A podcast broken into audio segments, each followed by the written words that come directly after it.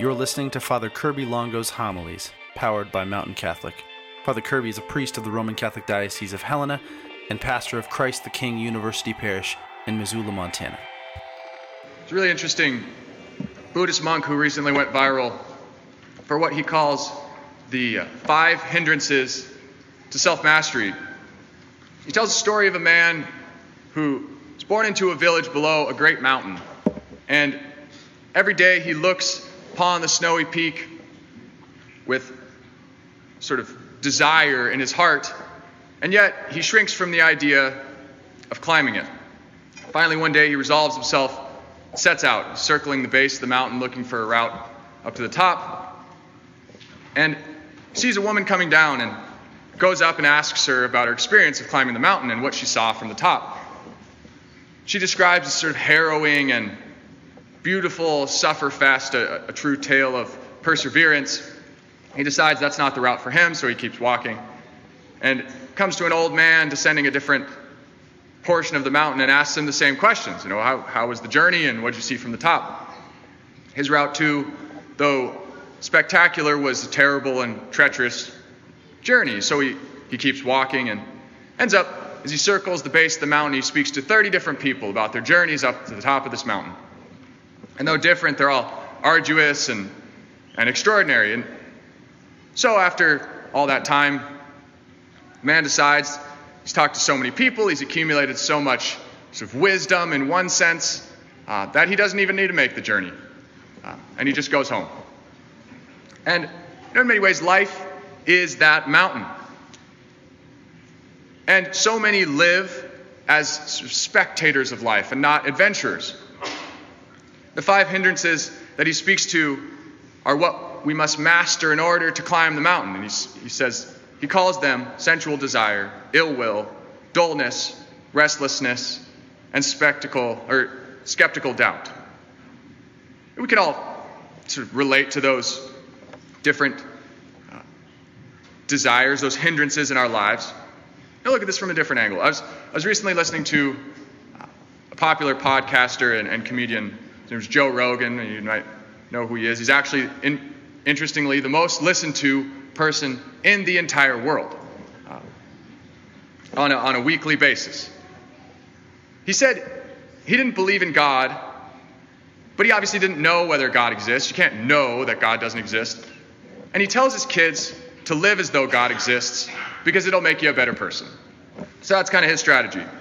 And it's interesting because it's like, so you're going to live as God tells you to live without God. And it might seem kind of weird for us, but there's a psychologist, a sociologist, Jonathan Haidt, he, he speaks to this basic, universal desire for the transcendent within human beings. That through all ages, that's always been a desire that we've had.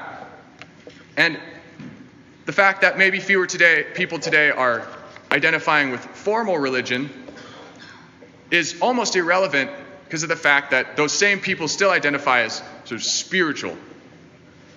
So they still seek the transcendent. So it's not as though fewer people are, are believing in the spiritual world, it's just that they're sort of acting it out in different ways. They're trying to do the same thing without God. So, why is it then?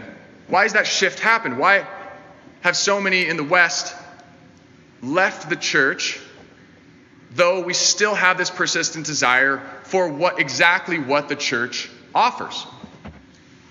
You know, perhaps it's harder to be a Catholic today. It's not as culturally acceptable as it used to be. Uh, and it's hard to defend the church in some ways because of the corruption within it. It might feel outdated or it might be, feel too radical. Perhaps it's too demanding on our lives. We don't have time for it. Some say it's the opiate of the masses.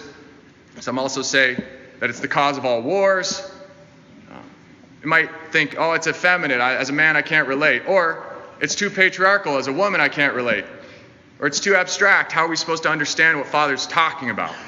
Uh, or it's, or it's just a giant bureaucracy and a really inefficient social work organization. I mean, a million reasons we could have in our hearts, or a million reasons someone could have to try and walk away. What if we attempted then if that desire is still there, to take its place. You already see in our, in our culture as it grows more secular, it simultaneously takes on sort of religious overtones. Uh, that the secular culture itself is becoming its sort of own religion. And unfortunately, one of the worst kinds of religions. What do we do about this as Christians? You know, is the project of the church in the West doomed? You know, is some sort of secular humanism where we try to live like we have God without God, is that the only option left? I actually think the opposite. I think that is a dead game. I don't think it's possible. It's either God or nothing. There's no middle road. You know, if we look back at the Israelites in their early history, we see something really odd and interesting. It's, it's totally unique in the history of the world. They had this sophisticated, complex, beautiful law, but they have no king. So there's no one, in a sense, enforcing that law. It was the law that guided them, and through, God, and through it, God was their king. And yet they looked around at the world and they saw these great empires, greater empires than they by far. And they saw these great rulers that ruled over these empires. And so they demanded to look like that. God relented. He gave them a king. And of course, there were a few good kings in the history of Israel, but for the most part, you could say they were mediocre to downright corrupt. And so as the result, Israel began to look more and more like the rest of the world. How does God fix this mess? How does He right this cycle? How does He make right this thing that He's sort of allowed? Jesus Christ Himself comes. So we hear in the first reading from Daniel that the Son of Man would come and receive dominion, glory, kingship. All peoples, nations, and languages would serve Him. And yet, when Jesus comes, that's not really what it looks like at first.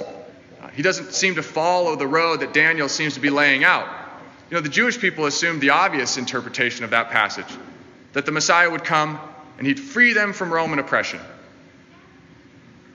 And yet, we know personally, being people who are in many ways free from worldly oppression, that does, doesn't stop us from being slaves, slaves to ourselves, to our sin.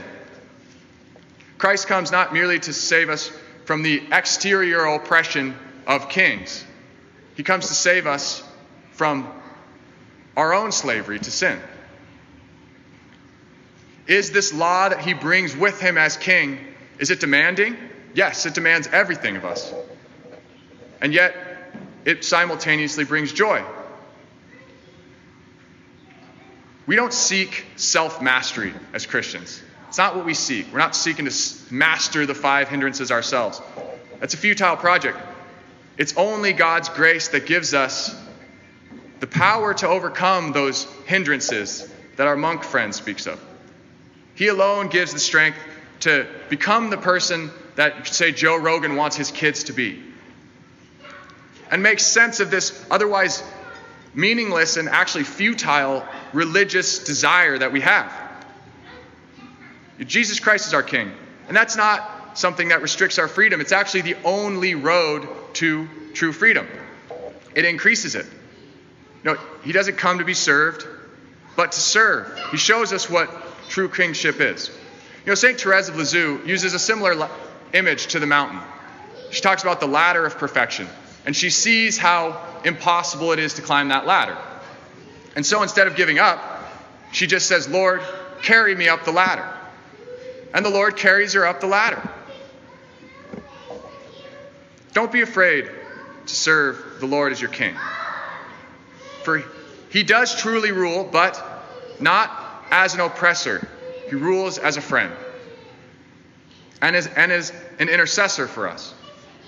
So let us go forth and proclaim that true kingship in the world that Jesus Christ is Lord and King of the universe.